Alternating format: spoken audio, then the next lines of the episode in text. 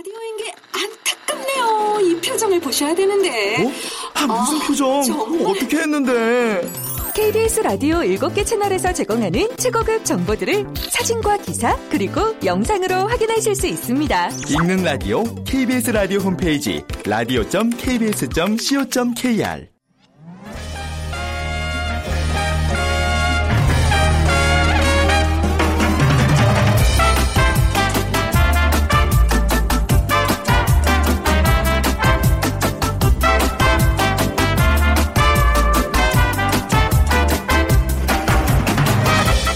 안녕하세요. 빅데이터로 보는 세상 아나운서 최현정입니다. 요즘 낮에는 한여름의 더위가 이어지고 있지만 주변에 또 의외로 감기 든 분들이 많더라고요. 어, 그리고 얘기가 이어지지요. 중국발 미세먼지 때문이야. 뭐, 근데 분명 원인 중에는 하나일 수 있습니다. 미세먼지는 기관지를 거쳐 폐에 흡착돼 각종 폐질환을 유발하고요. 장기간 미세먼지에 노출되면 면역력이 급격히 떨어지면서 감기 천식과 같은 호흡기 질환과 심혈관 질환, 또 피부 질환, 안구 질환까지도 야기할 수 있습니다. 실제로 서울에서 미세먼지 농도 나쁨 기준이 된 것은 이달 들어서만 8일이나 됐고요. 미세먼지 주의보까지 내려지기도 했습니다. 최근 중국에서 미세먼지에 대한 새로운 대책을 내놓았다고 합니다. 어떤 내용일까요? 자, 잠시 후 월드 트렌드 빅데이터로 세계를 본다 시간에 중국발 미세먼지에 대해서 자세히 살펴보고요. 또 오늘 세상의 모든 빅데이터 시간에는요. 뭐 능력, 경험, 직업 등을 거짓으로 꾸며내는 현상. 그걸 뭐 있어빌리티라고 들어보셨어요? SNS 허언증이라는 키워드 분석해 보겠습니다. 자, 오늘 빅퀴즈 문제 먼저 드리면요. 오늘 중국에 관한 내용이 아닌 것을 골라주시면 됩니다. 1번 만리장성, 2번 베이징, 3번 인더스 문명, 4번 중화인민공화국 중에 고르셔서 당첨되신 분께는 오늘 문정아 중국어에서 온라인 수강권 드리도록 하겠습니다. 휴대전화 문자 메시지 지역번호 없이 샵 9730이고요. 짧은 글은 50원, 긴 글은 100원의 정보 이용료가 부과됩니다.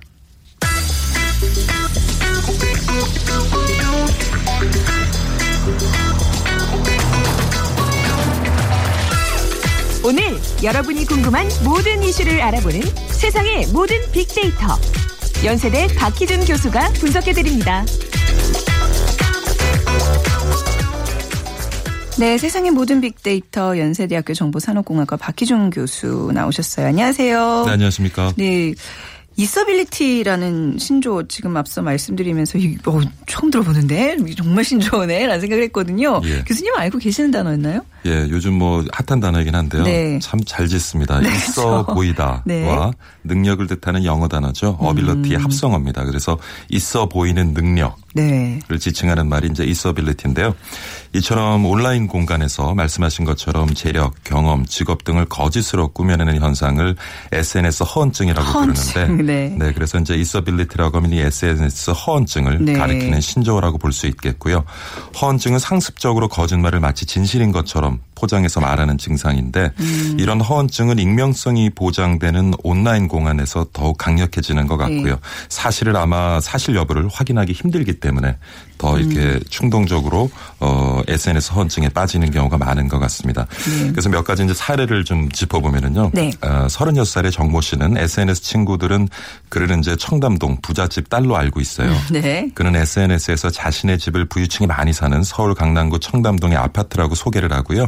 그리고 호화로운 가구가 놓인 방 사진, 다양한 해외여행 사진 등을 이제 수시로 올리는데 하지만 내 방 사진이라고 올린 것은 가구에서 홈페이지에 올라 있는 쇼룸 사진이었고요. 아우, 완전히 사기네요. 거의. 예. 네.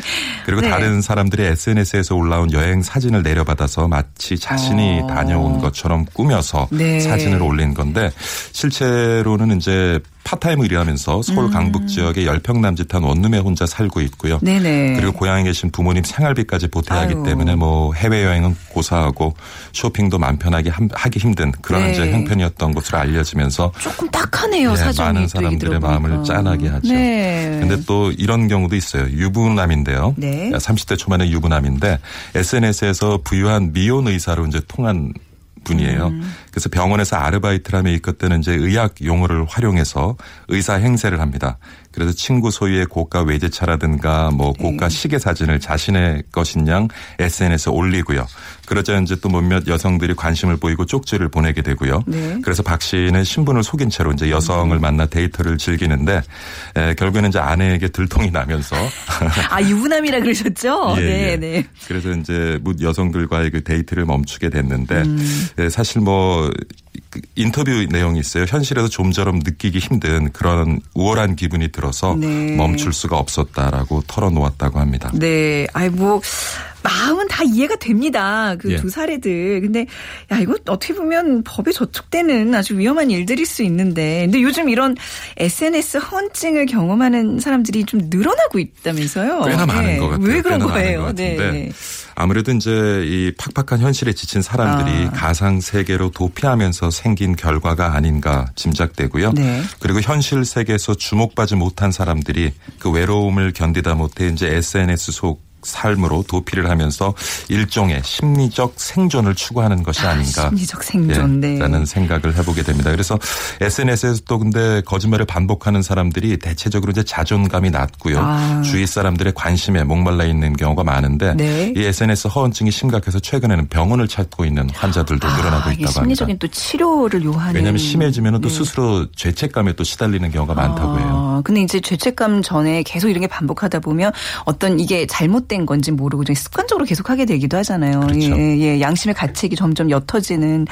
어, 이거 좀 굉장히 어떻게 보면 이제 사회 문제로까지 이렇게 대두가 되고 있다는 예. 얘기인데 SNS에서의 반응은 어때요? 일단은 뭐 좋지 않게 보고 있는 네. 것 같아요. 52%의 SNS 사용자들이 이 이서빌리티에 대한 부정적인 견해를 가지고 있었고요. 네. 그리고 연관 단어를 보면 욕하다, 나쁘다, 음. 불쌍하다 이런 단어들이 상위 순위에 위치해 있고 네. 그다음에 푸샤, 인증, SNS, 신분, 표절. 그래서 우리가 보통 SNS에 올리는 사진을 통해서 그 프사라 그러잖아요. 프로필 사진. 프로필 네, 사진. 네. 그런 이제 사진들을 통해서 있어빌리티를 추구하는 것 같고요. 그렇다면 프사에서 있어빌리티에 자유로운 사람 아무도 없을 것 같아요. 사실 교수님도 저 이렇게 인터넷에 올라와 있는 사진 보면 어 사진 좀 바꾸시는 게 어떨까. 싶긴. 예. 아니 그렇잖아요. 모두가 다 내 모습을 극대화하고 싶은 그렇죠. 조금씩 어떻게 사진 같은 최근에 이제 personal 네. branding이라는 그러니까 자기의 경력이나 경험들을 잘 포장을 해서 예. 또 그것으로부터 무엇인가 가치를 만들어내기 위한 어떤 활동으로도 또 긍정적으로 해석하기도 하는데요. 음. 네. 그것이 지나치다 보면은 결국에는 이런 맞습니다. 허세증 예. 예. 한동안 왜 연예인들 또좀 유명인들 학력 위조 때문에 예, 그렇죠? 치렀죠. 치렀었는데 이제 이런 것들이 SNS 상에서 이제 조금 더 이렇게 많은 사람들한테 좀 퍼져 있는 이렇게 어떤 사회 현상이 됐습니다. 이게 어떻게 보면 그냥 어뭐 헌증, 이서빌리티. 근데 우리가 예전부터 그냥 써왔던 허세의 그렇죠. 일종이에요. 그렇죠? 예, 허세. 예.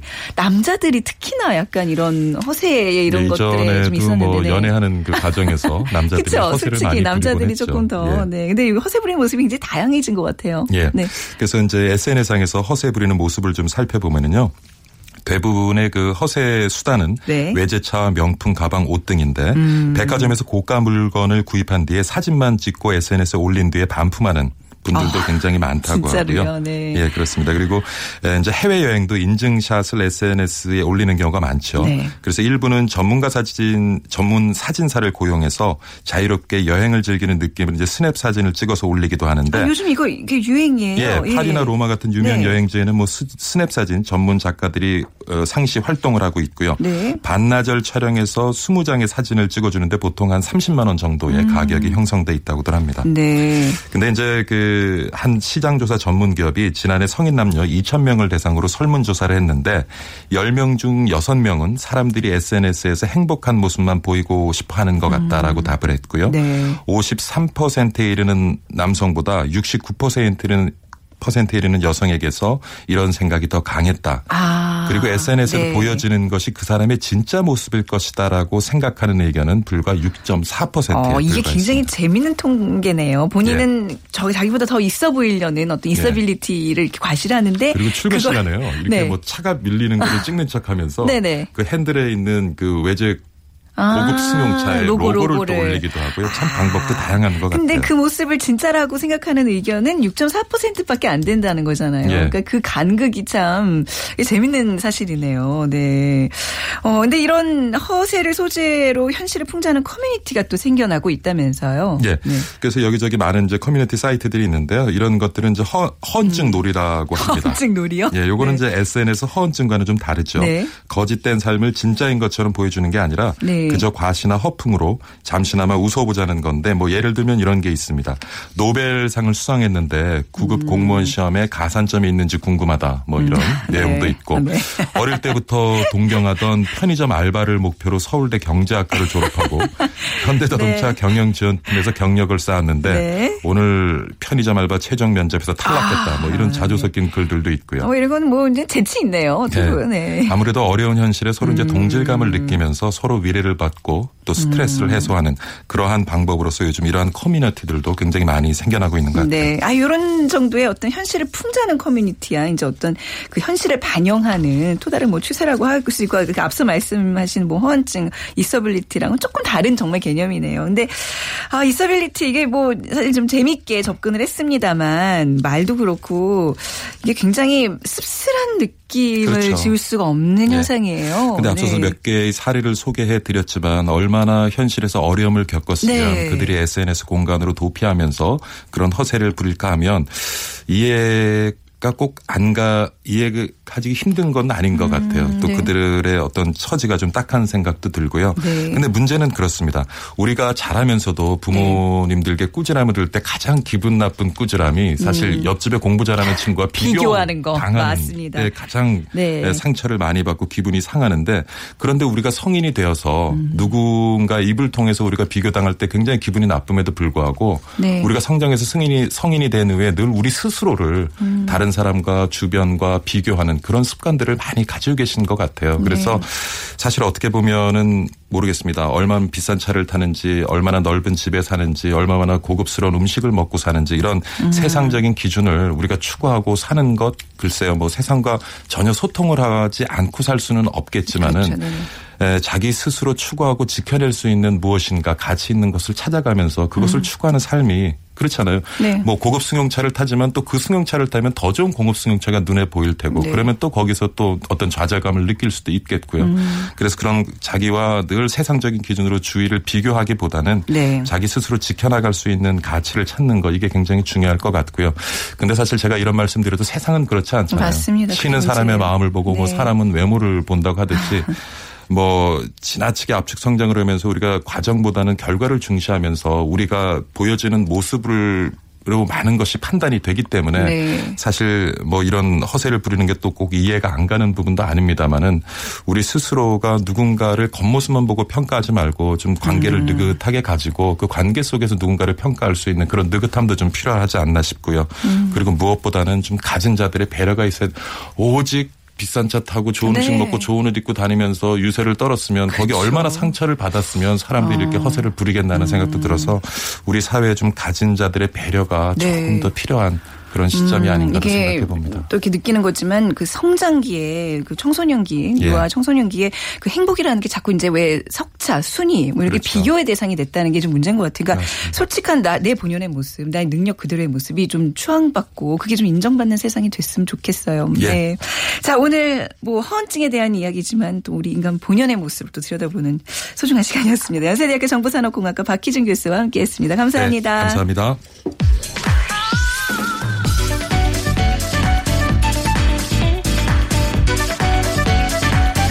월드 트렌드 빅데이터로 세계를 본다. 르몽드 디플로마티크 임상훈 기자와 빅커뮤니케이션 전민기 팀장이 분석해 드립니다. 네, 월드 트렌드 빅데이터 세계를 본다. 임상훈 기자, 전민기 팀장 두 분 나오셨습니다. 안녕하세요. 네, 안녕하세요. 네, 반갑습니다. 네, 전민기 팀장님께서 네. 한번 우리 빅퀴즈 한번 더 한번 주시겠어요? 네.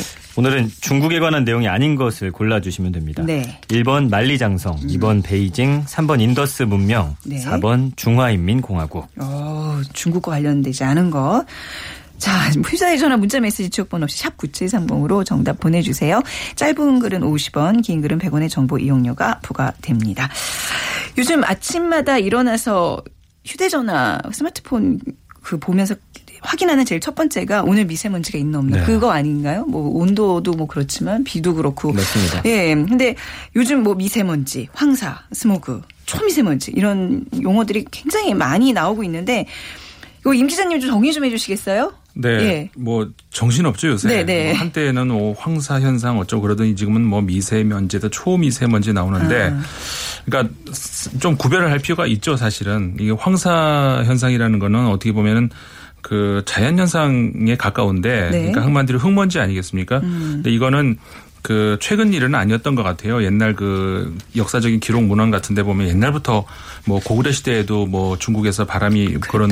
어, 네. 그런 게 나오는 거 봤을 때 어, 이게 이제 뭐 옛날부터 있었던 것이지 새삼스럽게 지금 갑자기 음. 생긴 건 아닌 것 같은데 어, 이제 무- 무- 물론 이제 문제는 그 초목이 부족하다 보면 이제 아무래도 음. 더 많이 일어나니까 나무를 좀 많이 심어주면은 더 이제 더 줄어드는 그런 건 있겠죠. 이제 그런 어느 해소가 될 수 있는 그런 건 대책은 있는데 근데 정작 중요한 것은 아 이렇게 이제 바람이 결국은 이쪽으로 우리나라 쪽으로 넘어오니까 황사도 넘어온 거 아니겠습니까? 네. 근데 이제 황사보다는 그 유해 물질이 이제 거기 황사에 섞여서 들어온 그게 이제 더 문제가 되는 거죠. 네. 이게 이제 그 미세먼지 그러니까 한마디로 작아서 미- 작다는 뜻에서 미세먼지 아닙니까? 음. 보통 이제 지름이 10 마이크로미터 그러니까는 이 1000분의 1 밀리미터에 해당되는데 아, 그 이하가 내려가면 미세먼지라고 하고 네. 그다음에 그거보다 더, 더, 이제 네. 10 마이크로미터가 아니라 그2.5 마이크로미터 이하로 내려가면 초미세먼지라고. 음. 그래서 이제 저 보통 미세먼지 이하는 이제 우리 눈에는 안 보이죠. 보통 우리 눈에는 이제 그 40, 어, 저 마이크로미터 마이크로밀리미터 이거까지만 이제 보이는 걸로 이렇게 돼 있는데 네. 초무서 초미세먼지 같은 경우에는 보이는 보이지 않는 정도뿐만 아니라 너무 작다 보니까 피부로도 침투가 된다고. 아, 그래요? 피부로도 구조가 있어야 되는데? 예, 피부로도 아. 침투가 된다고 해서 그래서 이제 이 사실은 그 손 같은 경우에도 자꾸 씻어라 하는 것이 네. 바로 이런 것 때문에 그런 것이죠. 뭐 미세먼지야 뭐 그냥 뭐 그렇구나. 묻으면 괜찮은데 네. 이게 피부를 침투해서 들어간다고 하거든요. 네네. 근데 이런 것 때문에 이제 문제가 많이 되는 거죠. 아, 그러니까 이제 옷 같은 경우에도 이제 섬유 곳곳에 이제 박혀 있기 때문에 그렇죠. 저희 외출하고 돌아오시면 꼭 이제 빨아서 음. 보관하고 그래야 되는데 오늘 초미세먼지가 서울 같은 경우에는 나쁨 수준이에요. 오늘 같은 날은 꼭 이제 마스크 쓰고 다니셔야 된다는 거 알려드리고 또 미세먼지에 대한 SNS의 반응 이 오늘 같은 날은 굉장히 뭐 많이 언급이 되고 있죠. 그렇죠. 네. 이제 한 달 평균 13만 건 정도 언급이 되는데 네. 지난 석 달 동안의 언급량을 보면 65만 건이에요. 그러니까 평균치를 웃도는 거죠. 네. 그러니까 미세먼지가 증가하는 사실 겨울에 이 언급이 대체적으로 두 배 이상 증가하는 추세인데 최근에는 미세먼지 농도가 계속 좋지 않다라는 그런 언론 보도가 있다 보니까 자연스럽게 미세먼지에 대한 언급량이 꾸준히 올라가는 그런 상황입니다. 뭐 연관어는 당연히 먼지, 중국, 오염, 황사, 마스크, 심하다 이런 단어들이 어, 보이고요. 최근에 새롭게 떠오르는 키워드로 이제 경유차가 있죠. 요즘에 네. 우리나라의 정부가 경유차가 이 미세먼지 주범이다 이렇게 지목을 음. 하면서 경유차에 대한 관심이 또 많이 올라가고 있는 상황입니다. 네. 중국의 미세먼지에 대해서 좀 더 볼까요? 미세 중국은 어느 정도예요? 어, 상상 이상이더라고요. 그래서 네. 일반적으로 미세먼지 농도가 0에서 30이면 좋음이고요. 네. 31에서 80이 보통, 81에서 150이 음. 나쁨, 151 이상이 매우 나쁨인데 이제 중국의 미세먼지 농도를 볼 수 있는 그 앱이 있습니다. 근데 네. 제가 한 지난 한 달간 살펴봤더니 상하이 같은 경우는 뭐 210일까지도 올라가고 베이징이 정말 심해요. 200에서 300도 자주 볼 수 있는 네. 수치인데 500 마이크로그램까지 올라가는 날도 있을 정도니까 네. 지금 우리나라의 뭐 이것만 해도 3배 정도 어. 굉장히 나쁜 거죠. 아니, 저는 예전에 한번 장, 지난해 상해를 갔는데 그냥 모처럼 처음 가는 곳이고 그래서 뭐 이렇게 그 관광 계획을 짰을 거 아니에요. 근데 네. 마이크 초미세먼지 농도가 계속 뭐 200, 300이래서 그렇죠. 뭐 아무것도 할 수 없었던. 근데 아무 아랑곳하지 않고 막 다니더라고요 중국 사람들은 그 그냥. 뭐 익숙하다 보니까 그런 네. 거였죠. 근데 이제 우리나라에서의 이 미세먼지가 중국에서부터 발생한 거다 아니다. 뭐 계속 이제 논란이 있는 것 같아요. 네. 어떤가요? 네. 뭐 사실 그 중국에서 이제 심각한 문제가 있고 네. 그게 이제 그 그러니까 우리나라에서 아까도 말씀드렸다시피 황사가 이제 우리나라 넘어오니까 이 네. 미세먼지가 우리나라에 에, 넘어와서 우리나라에 있는 미세먼지가 전부 중국 때문이다라는 이야기가 한참 있다가 네. 갑자기 아니다. 사실 우리나라에 있는 미세먼지는 중국에서 온 것보다 우리나라에서 어 발생한 것이 많기 때문에 중국에다 뭐라고 할 건 아니다. 이제 이런 음. 그 논란이 계속 나오고 있죠. 근데 최근 그 발표된 거를 보면은 그 우리나라에 있는 미세먼지의 30%에서 50% 정도가 중국에서 온 것으로 그렇게 네. 이제 나와 있거든요. 그러니까 나머지 이제 50%에서 70%가 우리나라에서 발생한 거죠. 음. 그러니까 물론 퍼센테이지로 따지면 당연히 우리나라에서 발생한 게 많, 많은 게 맞는데 네. 근데 그 문제는 그 우리나라에서 발생시키는 미, 저 미세먼지가 우리 책임을 져야 되는 그런 문제하고 중국에서 아무리 적은 그 퍼센테이지를 하더라도 어쨌든 간에 넘어온 것은 중국에서 우리가 저기 책임을 물을 수는 있는 거죠. 네네. 뭐 그런 게 있는데 어쨌든 간에 이제 그 최근에 SNS 상에서는 갑자기 우리나라 어, 저 책임 문제를 막 갑자기 거론하는 것이 네. 중국의 면죄부를 주려는 건 아니냐 그런 의구심들이 많이 도는 것도 사실입니다. 아, 그런가요? 네. 근데 아무튼 이제 중국발 미세먼지에 대해서 오랫동안 얘기들이 많았어요. 뭐 한, 한동안은 뭐 중국 사람들의 그 요리가 센 불에 그 막 기름 하기 때문에 거기서 나오는 예, 뭐, 그 매- 매연이나 이런 것도 있다. 또 뭐 이제 석탄 연료를 많이 쓰는 이제 우리와 인접해 있는 저쪽 이제 동북 삼성 지방에서 좀 많이 온다. 뭐 이런 얘기들 많은데 요즘엔 또 춘절의 폭 죽 때문에 미세먼지가 더 심해진다는 얘기도 참 있어요. 네. 제가 재밌어서 한번 자료를 갖고 와봤는데 네. 실제로 근데 그 폭죽을 터트릴 때 네. 그때 미세먼지 먼지 농도가 엄청났어요. 그래서 아, 그래요? 중국 대명절인 춘절 맞아서 워낙 많은 사람들이 많은 양의 그 폭죽을 터트리다 보니까 베이징의 미세먼지가 더 악화됐었는데 이때 당시 베이징의 미세먼지 최저 최고 농도가 1000 마이크로그램까지 올라갔다고 합니다. 네. 그러니까 뭐 완전히 100% 폭죽 때문은 아니겠지만 음. 조금은 연관성이 있지 않나 이렇게 생각해 봅니다. 예, 지난 겨울에 사상 처음으로 베이징에는 대기 오염 적색 경보가 내려지기도 했죠. 이거 어느 정도 되는 거예요? 적색 경보는 그러니까 아까 말 말씀해 주신 그 PM 2.5 마이크로미터 이 초미세먼지 농도가 네. 200 마이크로그램 되는 거예요. 그러니까 어. 어 우리가 그냥 미세먼지 농도가 150 이상이면 네. 나쁨이라고 하는데 초미세먼지가 200 마이크로 그램이다. 이거 엄청난 거거든요. 이게 입방 미터당 그렇죠. 세제곱미터당. 음. 그래서 오염 상황이 3일 이상 지속될 것으로 예상될 때 내리는 경보인데 네. 이게 진짜 엄, 어마어마한 겁니다. 그래서 이날 어떤 어, 지난 10일에 이제 가끔 학교가 이제 휴교 결정까지 내릴 정도로 네. 굉장히 이 미세먼지 초미세먼지 수치가 높았어요. 그래서 기준치가 어 10배 이상인 250 안팎을 기록했거든요. 그러니까 기준치가 권고 기준치가 25 마이크로그램인데 이걸 또 10배나 넘은 거거든요. 그러니까 이러면서 유치원 초중고교 휴교 권고 조치가 취해지고 대부분 학교가 휴교령은 내렸고요. 일부 기업에서는 탄력 업무 제도를 시행할 정도로 네. 지금 중국의 상황 굉장히 안 좋습니다. 약간 좀 예전에 한번 외신으로 제가 본 적이 있는데 좀 무지한 어떤 조치 중에 하나가 미세먼지 농도가 높아지니까 학교 학생들 다 운동장으로 나가서 호흡, 호흡하라고 그래요? 인간 예 공기 청정기 역할을 하라 그랬던 적이 있다 그러더라고요. 아, 예. 예. 근데 그거는 실제로 정말 실제로 그랬다고요? 아, 예, 그랬다고 저 외신에서 제가 봤어요. 네. 그러니까 아, 근데 전 네. 최근에 이런 얘기는 들었어요.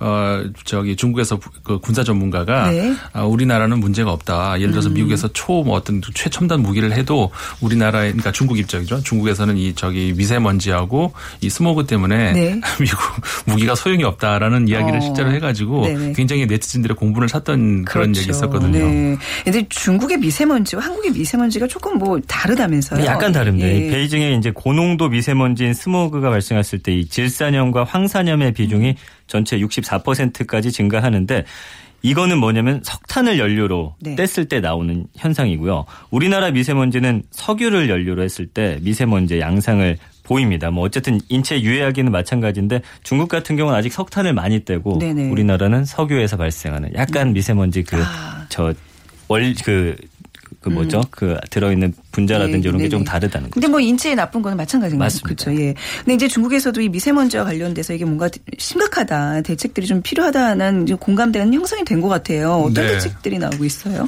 그러니까 그 네. 주- 중국 같은 경우에 이 이런 환경 대책에 대한 책임이 지방 정부에 네. 가 있거든요. 지금까지 주로 이제 그 최근까지 중국의 그 대책은 어 이제 그 채찍 그러니까는 한마디로 말해서 이제 처벌에만 의존하는 그런 환경 대책을 펼쳤거든요.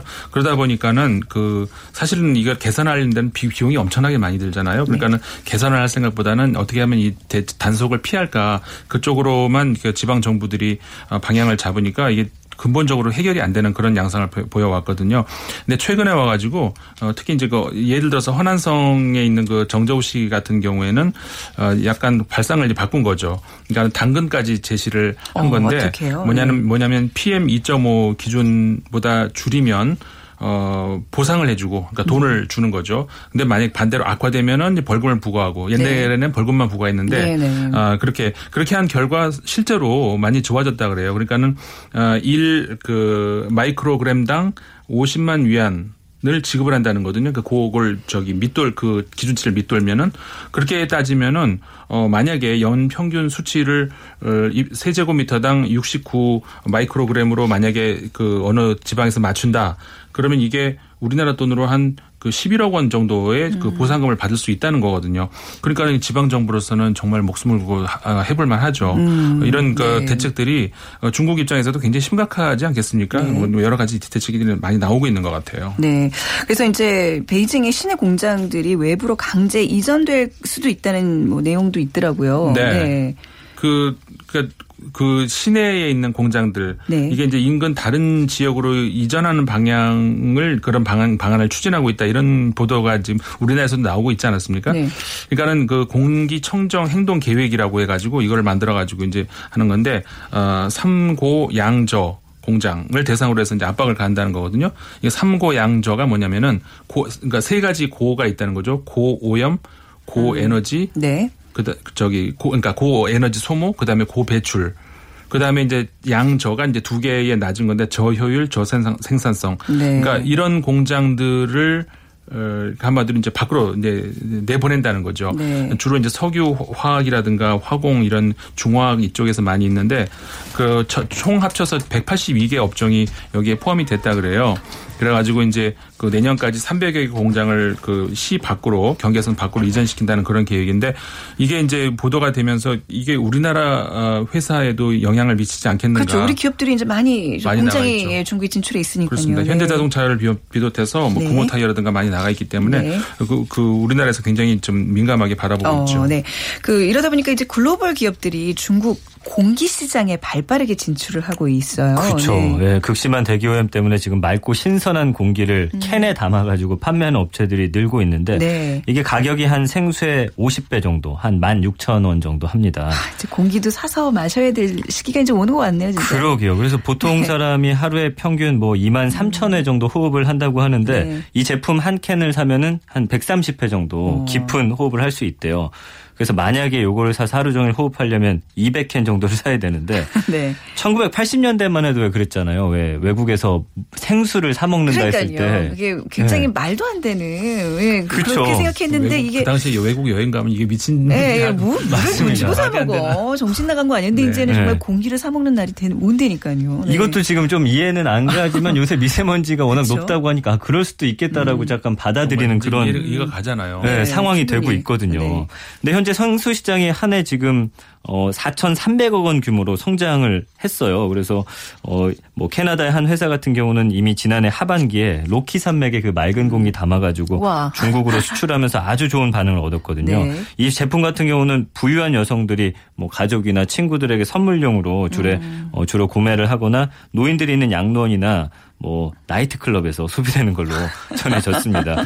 어쨌든 네. 공기 시장이 이제 앞으로 좀 네. 급성장하지 않을까 예상해 봅니다. 음, 그 미세먼지 예보가 또 좀 정확하지 않은 게 좀 문제인 것 같기도 해요. 무방비로 나갔다가 갑자기 오후에 막 미세먼지 막 나쁨 이런 게 나오는 경우가 예. 있잖아요. 그 네. 우리나라 특히 지금 그게 네. 심각한 문제가 되고 있어서 말들이 많죠. 네. 예, 예를 들어서 이제 충남 보령 같은 경우에는 아홉 개 산업단지가 몰려 있거든요. 네. 그 중국발 미세먼지에 직접 영향을 받기도 하면서 어 이렇게 굉장히 직자 실제로 가보면 하늘이 굉장히 뿌옇다고요. 근데 음. 이제 환경부 공식 앱으로 보면은 미세먼지 농도가 68 마이크로그램 보통 네. 수준으로 나온다는 거죠. 네. 이게 문제가 뭐냐면 서울 경기 지역의 미세먼지 측정소가 몰려 있습니다. 네. 그러다 보니까 아. 어 그쪽의 상황을 대- 정확히 정해주지 못하고 서울에 있는 것조차도 좀 공기 좋은 곳에 있다고요. 그렇다 보니까 우리가 살고 있는 음. 네. 곳에 그 자동차 도로 옆길 같은 네네. 경우 미세먼지 농도 굉장히 높은데 그게 반영이 안 되고 이런 있습니다. 거야말로 이제 빅데이터로 샥 정보가 취합이 돼야 되는데 맞습니다. 말이죠. 결국은 한중일 세 나라 그 주변국들과 같이 공조를 해야지 미세먼지를 해결할 수 있다는 얘기예요. 네, 네, 그렇죠.